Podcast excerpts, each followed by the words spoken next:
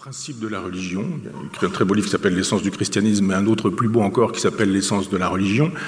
Et, et c'est implacable. Il faudrait euh, lire ce genre de texte. Ou Clément Rosset, par exemple, philosophe lui aussi contemporain, vivant, et on pourrait euh, dire qu'il y a chez, euh, chez, cet homme une constance dans sa pensée du réel, dont il nous dit depuis très très longtemps qu'il est sans double. Ça semble simple, mais c'est toute une métaphysique et toute une politique qui s'en trouve induite. C'est-à-dire, si le réel est ce qu'il est et pas autre chose, une évidence, s'il n'a pas de double, ça veut dire que l'idéalisme n'est pas possible. Ça veut dire que l'idéologie n'est pas possible.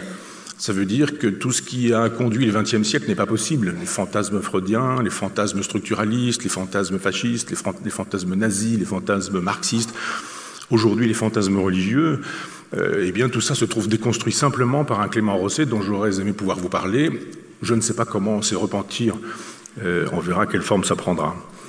Il m'a fallu à un moment donné me poser la question du je continue ou j'arrête. Euh, on nous a rendu la vie euh, pas mal difficile.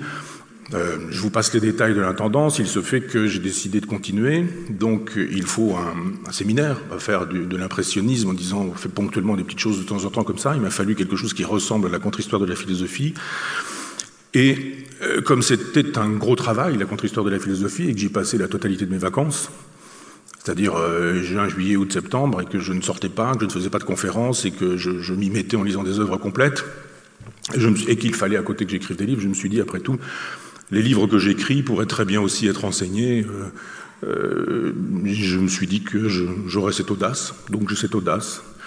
Et je démarre avec vous un séminaire 2015 qui, théoriquement, si mes calculs sont bons, pourrait se terminer en 2023.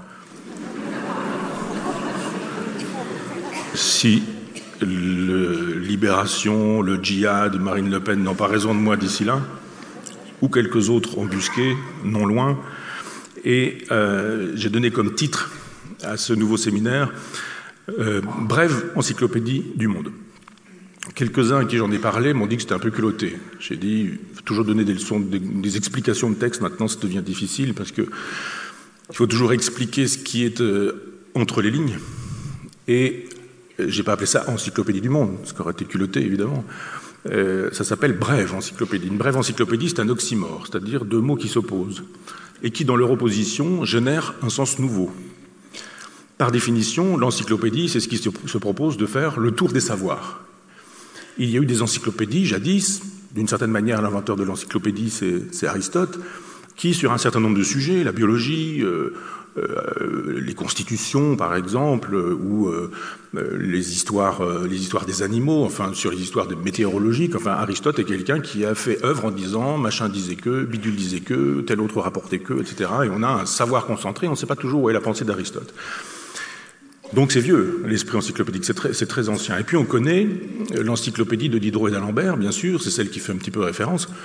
Et euh, on oublie que ces encyclopédies-là, elles exigent euh, un travail collectif. Autant Aristote peut mener tout seul ce projet, parce qu'il y a une école, qui s'appelle le lycée en l'occurrence, et faire travailler ses élèves sur, sur le sujet, mais autant à un moment donné, les savoirs sont tellement vastes, sont tellement grands que l'encyclopédie n'est plus possible que parce qu'il y aura eu un certain nombre d'individus qui, collectivement, auront effectué ce travail.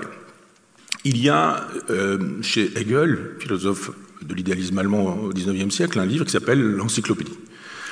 C'est un livre qui fait tout seul, qui fait 500 pages et qui se propose un système. C'est une pensée systématique, elle est parfois obsessionnelle, c'est-à-dire il est obsédé par les triades, il veut absolument que les choses fonctionnent par trois, puis par trois, puis par groupe de trois, puis par trois groupes de trois, etc. Et d'une certaine manière, le divers, le multiple rentre dans une structure qu'on appelle finalement un système. Donc, moi, je ne vous propose pas un système, je ne vous propose pas une fermeture du monde dans un système qui aurait mon nom, je vous propose au contraire un éclatement du monde et une proposition de saisie d'un certain nombre de ces éclatements. Ça va être ma proposition, cette brève encyclopédie euh, du monde se propose donc euh, d'aller voir ici, là, ailleurs, et vous verrez au, fur et à mesure, euh, ce qu'on peut dire du monde et ce que disant du monde, eh bien, on peut aussi surtout en faire. L'intérêt, de la philosophie, c'est pas seulement de décrire le, réel, c'est aussi de dire après que ce réel eut été décrit, ce qu'on peut faire dans ce réel-là euh, explicitement. Au départ, j'avais au départ, c'est-à-dire à la publication de Cosmos, j'avais annoncé trois livres. Et en fait, cette trilogie devient est devenue une tétralogie.